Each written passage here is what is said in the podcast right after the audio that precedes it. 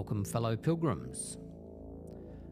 A pilgrimage is a journey, it's a journey we go on.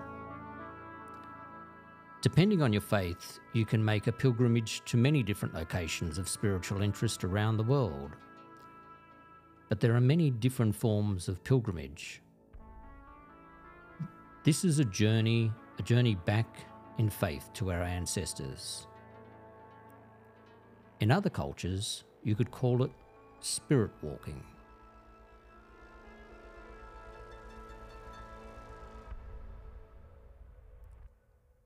I'm your guide and brother Paul, and welcome to this part one of our ancestral pilgrimage. Hello to you all. Whether you are podcasting, streaming, or on social media services, I ask you now to subscribe or to follow this series, and please don't listen to everything all at once. Rather, give yourself time to absorb the content, contemplate and reflect upon the journey, and as always, pray. Like everything else, it does take time to research and prepare, and if you are able to donate or help financially or otherwise, please go to the web page at www.pilgrimshub.com and you can access other useful information on the site there. Like many journeys we may go on, it is necessary to prepare oneself for the trip. And I ask of you the same here today. If you take a physical journey to another country, you will meet different cultures, traditions, and customs that will be different to your own. You need to prepare and pack the right clothes for the journey. You may try different foods, speak different languages, and more. Still, eventually, upon returning home again, you will now have a fuller picture and a better understanding of the place where you just journeyed to. With this spiritual journey, it requires the same principles. So I ask you, regardless of your faith or denomination, or whatever teachings you have may received at school or university, to not challenge the journey, but rather open your mind to let the light in. Ponder the mystery and the message as you journey closer to God. The world at the time of Abraham was, without a doubt, heading in the wrong direction, and this was not necessarily intentional. The biggest issue it had was idol worship, and it seems hard to believe that if we follow a simple Bible timeline from Adam, pretty much the whole world was now into idol worship. The Babylonians had their gods, and the Egyptians had their gods. Also, certainly the two biggest empires at the time. To get a simple grasp on this, we have to understand the world in their own time and the events leading to this. Before the time of Noah, we are told of the help man received from the angels. Then we are told of the trouble it caused by inbreeding with these beings. Whether one likes it or not, this association between mortal man and superior beings is prevalent in all leading religions. This then leads to a necessary flood created by God. The remaining human life left rebuilds, and some with resentment towards God for the destruction of the world they knew. Rather than looking at the situation as reconstruction and liberation from the overpowering angelic beings, we all feel safe going back to what we have known. Now, the angelic beings that had opted to remain with mankind after the creation were there to instruct and teach, but not to dictate and rule as they did. This inbreeding and bloodline issue was supposed to be eradicated but it regained prominence. Mankind was used to treating these ruling dictators as gods. So even when taken off the scene, they then associated them with the stars. Some being locked up because they were a bad influence, others bound to watch over the watchers. Because some people had obviously benefited from the old rulers, they reintroduced their practices and beliefs. Followers then would receive favours from now the old gods for staying loyal to their practice and traditions. But times are changing, and in this time of excessive wealth and idolatry, a great king Nimrod is paranoid. He is not of the correct bloodline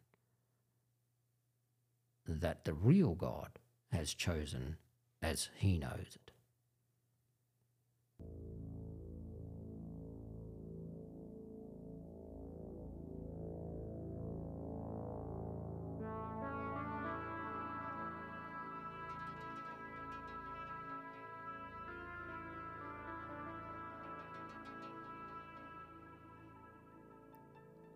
A young man had been left in charge of his father's shop. They sold little statues and figurines of all the different gods. He had helped his father make these figurines for years, and he was well informed about each character and its benefits for the local people. Some were for fertility, wealth, happiness, and many more things that we all pray for and wish we had. Seeing the devotion of the people to such idols, though, did not help the young man with his own struggle to believe in these gods. After all, he had manufactured them himself. He questioned the priests in the areas and the other members of his family, but no one could address the simple fact that to him they were not gods at all. One day, when a man who was around fifty years old came into the store to purchase an idol, the young man questioned him and asked why would he worship an idol that was just a few days old when clearly he was over 50. Later, a lady came in and asked if she could offer a bowl of flour to the gods, and then left. The young man grew angry and frustrated, and picking up a stick of wood, he went about the store and smashed them all, leaving just one large idol behind then he put the stick he had used in its hand. His father returned and, enraged, accused him of destroying his store and all the idols, and demanded to know why. The man explained how a lady had come in offering a bowl of flour to the idols, but when she had left, they had all fought over it, and the largest one had grabbed a stick and smashed the others. His father went out and told the priests and the people in the city about what had happened. The people came back to the shop furious with the young man and asked why he had done such a sacrilegious thing. And if it wasn't him, then who had done it? He responded that they should ask the large idol holding the stick. It looked like that idol had obviously done it after all. He was holding the stick. The people grew enraged, knowing all too well that the idol could not have possibly done this work. To which the young man responded, Then why do you pray to them and ask them for assistance, when it's clear that the largest one can't even smash the smallest of them? It has no power, it is powerless. The outraged people wanted to kill him or sacrifice the young man straight away. But the king, whose name was Nimrod, then questioned him and suggested that he worship fire instead. But the young man objected. Water can put out fire. Then we shall worship water, replied the king. The young man responded again, Clouds hold water. So let us worship the clouds, proposed the king. But the wind scatters the cloud, the young man answered. Then it is the wind we will worship, the king announced. Man withstands the wind the young man retorted, making the king mad. In his anger, the king publicly declared, I only bow to fire. And he arranged to have the young man thrown into an oven of fire. Let the God to whom you bow come and save you now, challenged the king. The younger man's brother too was thrown into the oven, but not believing as fervently as the young man did, he was burned to death.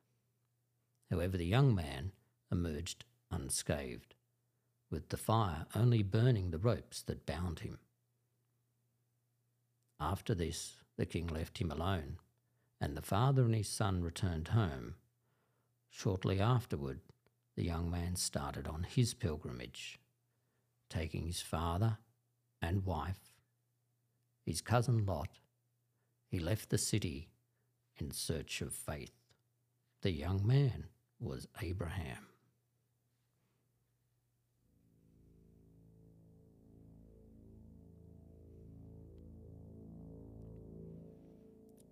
This is why Abraham is referred to as our father in faith. All Christian faiths come from the same father. Abraham, the Jewish faith, the Christian faith, and the Muslim faith all start here. The story I've just retold is one of the traditional stories about Abraham leaving the city of Ur of the Chaldeans. It's not found in the Bible, but in other literature. All too often, we only look to our own teachings for the truth, and we assume that that truth must lie in what we have already been taught. The problem is that each culture, race, educational institution, and faith wants to promote its own doctrine as the truth, and in doing so, we miss the real truth. Maybe we adhere to some practice, or maybe we choose to bind ourselves to some set of laws or some account of origins, or whatever our truth comes from. The key issue is that it is in the interests of each institution, religious, educational, or otherwise, to declare that they alone have the truth. Different countries and cultures all suffer from the same problem, and yet many of these cultures share the same teaching. Using very familiar stories, this story is found in the Quran and in the Jewish Midrash, a reference text for the Jews. There also are slight variations of the narrative, the outcome is still the same.